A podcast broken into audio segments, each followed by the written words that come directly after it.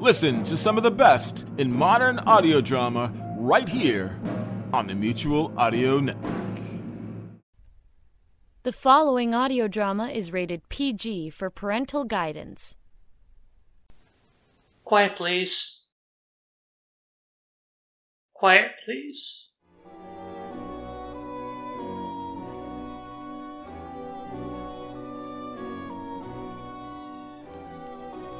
QuietPlease.org presents Quiet Please, which is written by and features Paul Nerum.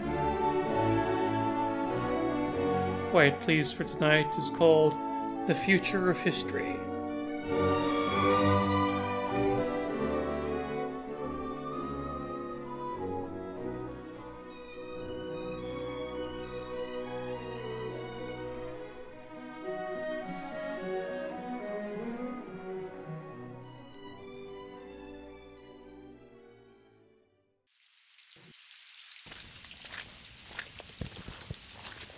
Bet you're wondering what this machine is and what it's doing in a cemetery. If you want to know about it, you'd better ask me. I built the thing. But it doesn't really matter how it works. Nobody will understand that anyway. It's enough to know that it does work. What is it? A time machine. It uses a quantum negative mass fluid, oscillating on a frequency that flips a single individual to another part of their personal timeline in a defined manner that Nobody brings. Nobody cares, Reggie. Just sounds like a jumble of sciency words. And I suppose people care about what you have to say. Of course they do. I have the human story here, the emotional story people can relate to. And I'm the one who set the events in motion, who's setting events in motion. I'm just the man from 1985 who built the world's first time machine and took it 37 years into the future. Nothing interesting there. Glad we agree. Anyway, I always come out here to Union Cemetery on New Year's Day, even when it's raining like this. It's a gentle, peaceful place, an oasis of the past, almost outside time if you think about it. Below your feet, there's a 170 years of our neighbors, from the gold rush days onward. But you're not here for the 170 year old graves. No,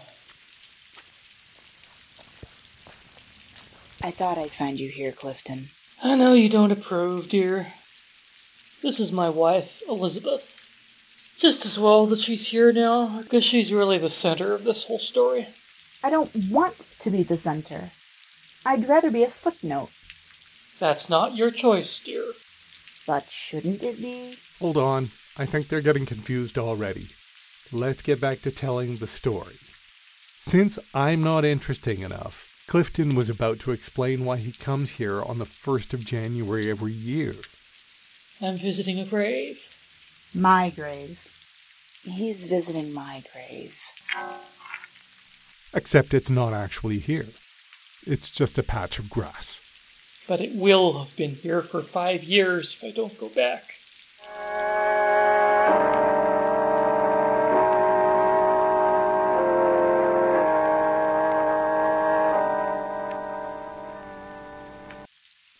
It's a confusing sensation. Looking at a patch of grass and knowing you'll have been buried there for five years shortly?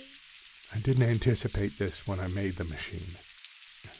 It's all Clifton's fault, though. None of this would have happened if he hadn't stolen it from me. I mean, if he weren't about to steal it from me. Let's try to explain this from the beginning for all these patient people. For me, the beginning was five years ago. Cliff and I were dating. It was New Year's Eve, and you came by my place for a little private celebration, just the two of us.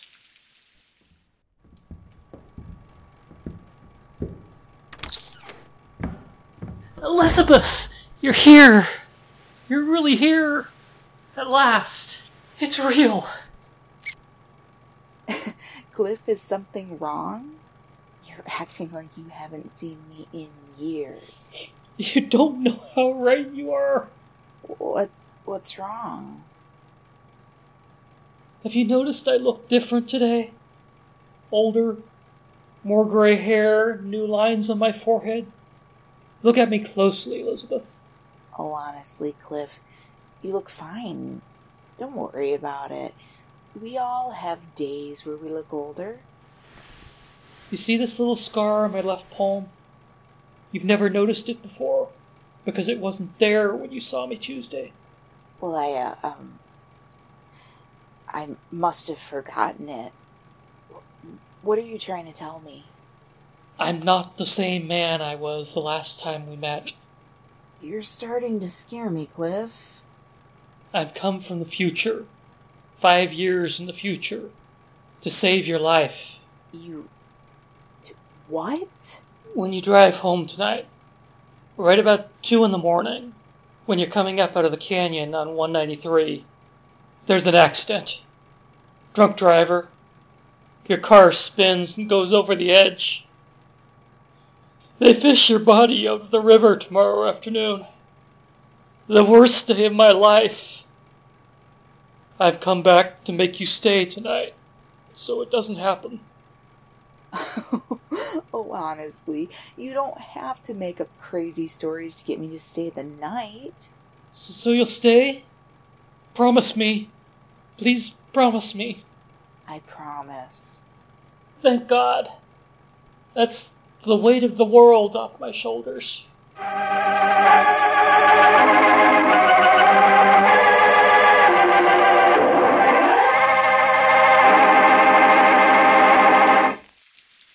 And it worked. None of that fate crap you hear in science fiction stories, where you can't change the past or something worse happens. I saved her life, and we lived happily ever after. No, I didn't return to the present. Why would I rob myself of those happy days by skipping over them? I stayed in the past. And when I tried the machine again months later, planning just a brief excursion, it didn't work. The fluids have to be replaced every couple of weeks. Maybe you shouldn't steal things you know nothing about. So I was stuck five years ago, but not the slightest bit bothered by that. Elizabeth and I married, and we lived happily ever after. Until now. Now something worse happens. We'll go on living happily ever after. If that means we have to shorten the ever after, so be it. We can't. It's selfish. It's the only way. Elizabeth, dear, a world without you in it does not deserve to exist. Hmm. Do you see any way out of this, Reggie? Any way to make everything right? The way things were before was right, and that's the only way to fix this. It wasn't right for me, and it wasn't right for Elizabeth. I'll take it.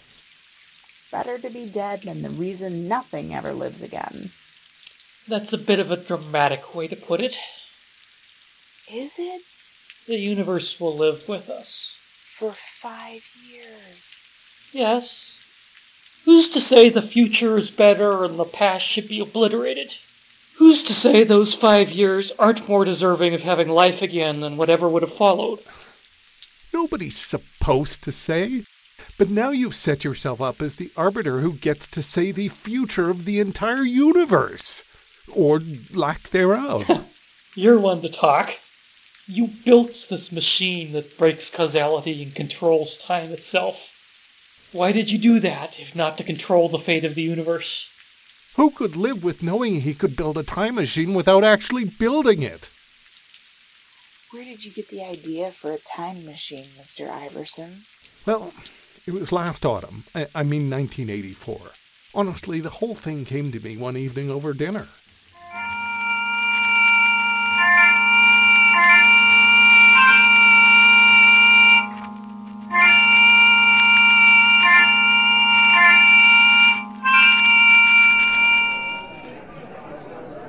To dabble in a lot of fields, Reggie. True enough. I may be an engineer, but I like to work on electronics, do some welding, study some physics and fluid dynamics. There's ideas that come to you when you dabble in a bunch of stuff that might never occur to you when you're more narrowly focused. How about you, Prisha? I stick pretty close to theoretical physics. There's plenty of room in there to be creative, to come up with thought experiments and explore related philosophical issues. Like time travel paradoxes? Sure. Impress me. How would you design a time machine? Well, I just think about the physics side of it. And from a physics point of view, I know this is a minority opinion, but I think it's possible as long as you remain within your own timeline, you could switch places with another version of yourself and it wouldn't violate any physical laws. Hmm. So you could go back or ahead in your own life, but no further. What sort of materials would you need? Theoretically, you'd need a negative mass with a density that can hold and store tachyons, and some sort of translation matrix enzyme. Yeah. Uh, maybe a tetrahydroxylate precipitate. Yeah, maybe. But how would you determine what date you would travel to? The machine could adjust relative fluid mixtures to determine the distance to travel along the operator's timeline. We have biological signatures of the passage of time. Theoretically, it's almost as easy as counting tree rings. You know, I think I can actually build this thing. Great, use it to jump ahead to when they bring us our food. We've been waiting forever.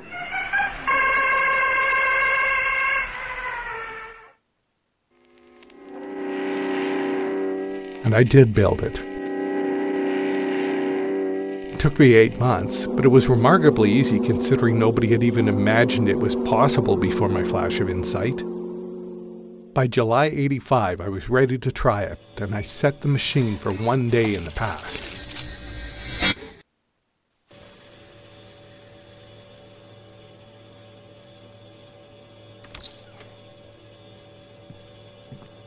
Mr. Iverson? But I just saw you in the other room. How did you get here? Jose, go fetch me and bring me to me. Excuse me, sir. Never mind. I'll get me myself. I'm not there. Oh, yeah. Prisha warned me that I'd be trading places. I can't meet myself. Shame that. It'd be nice to converse with someone on my level. Odd I don't remember going a day in the future, though. I take it you got the machine working then, sir. When are you from? Tomorrow. I'm from tomorrow. I wanted a short hop to test it out. Now I need to test a change. Some small, irrelevant change. You could rearrange the plants. I'll rearrange the plants. Jose, move that peace lily to the corner and put the spider plant on the cabinet.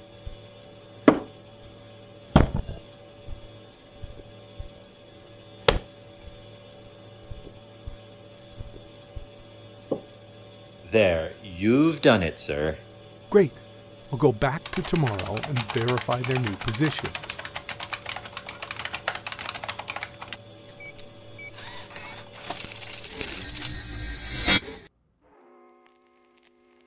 But when I got back, the peace lily was on the cabinet and the spider plant was in the corner. That threw me for a loop. I went back and tried it again. Same result. On the third trial, I stayed in yesterday for a full day. But when the moment arrived that I'd originally gone back in time, suddenly the plants reverted to their original positions. What do you mean, original positions, sir? Do you remember when I came back in time yesterday and had you move the plants? No. Uh, Is that really what you built a time machine for? It was a test, a scientific test. But somehow it's like I never went. You didn't go. I've been right here all day, Mr. Iverson. I know you haven't tried the machine yet. That's right. This time I didn't go. Huh. So whenever I relive the moment I time traveled, I have to repeat the time travel to retain the effects. Kind of a useless invention, then, sir? If you have to get stuck in a time loop? But the two times I used the machine to jump ahead past the moment I traveled from, it should have worked. I wonder. Oh, I think I have it. Both times I jumped back to the present, I switched places with a version of myself that wasn't motivated to come back and make the same change because it had already been done. Those versions of me would want to progress to change something else or go somewhere else, thus allowing my change to reverse. If you say so, sir. Damn me and my insatiable scientific thirst for progress for thwarting my plans. I could have a word with you, sir. Best just to draw a line under that experiment. I've had enough of yesterday. I'm not going to waste my life revisiting it. It's time for a real trip. Setting it for the year 2022 now. Is that in your lifetime, Mr. Iverson? Seems so. Is it safe, sir? What if this room is different? What if there's a different building here in 2022? What if you come out inside a wall or something? Yeah. I'll set it to materialize in the cemetery. That'll never change. I should be back momentarily, Jose, no matter how long I spend in the future. But won't the other you be.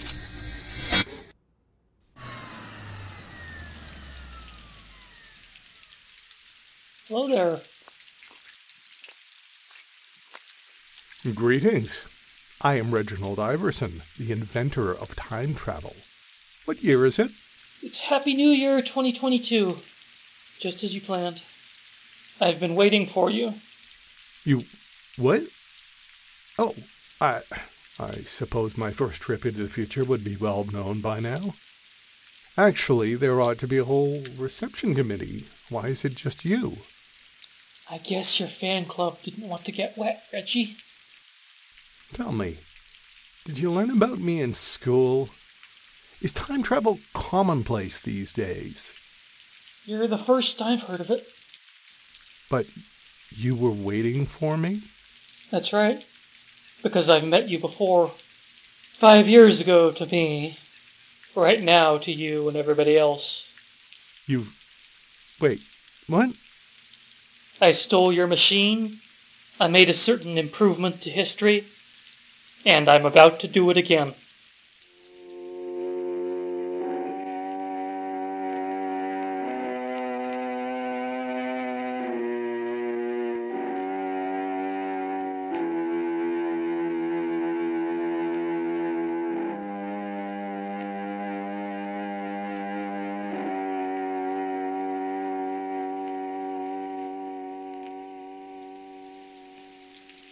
That brings you up to date. Does everyone understand where we're at now? They have questions. So do I. There's not much time, but I'll take one of yours, dear. Isn't this a separate timeline?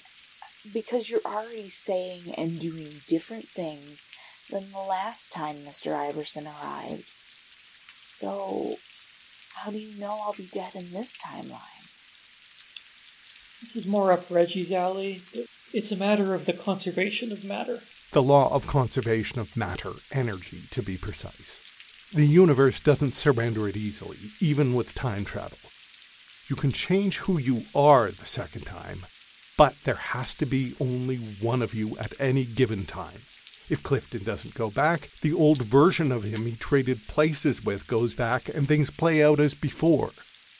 And there are no separate timelines, no alternate universes, just one convoluted timeline with some twists.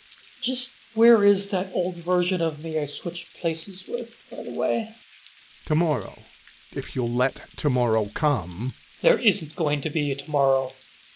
Or anything past um, 70 seconds from now.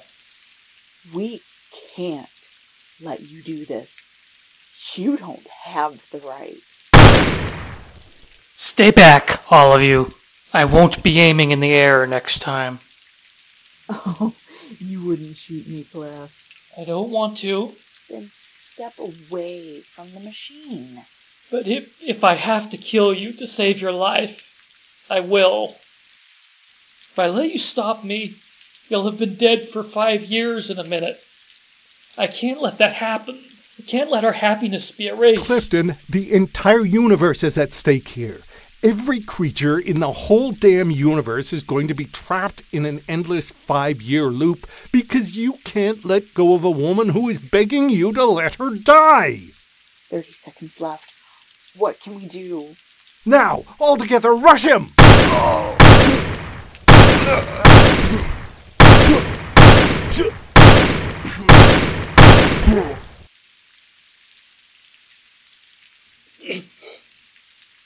Have you ever read The Great Gatsby? I can't help but think of F. Scott Fitzgerald's famous closing line right now. So, we beat on, boats against the current, borne back ceaselessly into the past.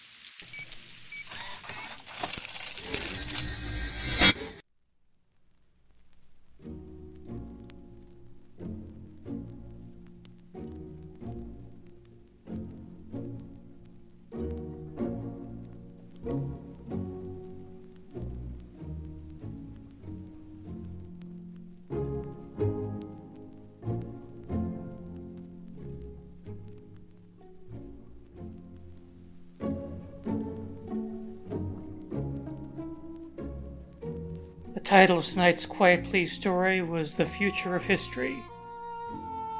It was written by Paul Nerum, and the man who spoke to you, Clifton, was Paul Nerum. And John Gauntz played Reginald Iverson. Virginia Hargrove was Elizabeth. Gary Wallen played Jose. Lindsay Townsend played Prisha. Theme for Quiet Please is taken from the second movement of Cesar Franck's Symphony in D minor, as performed by the Detroit Symphony Orchestra in 1964.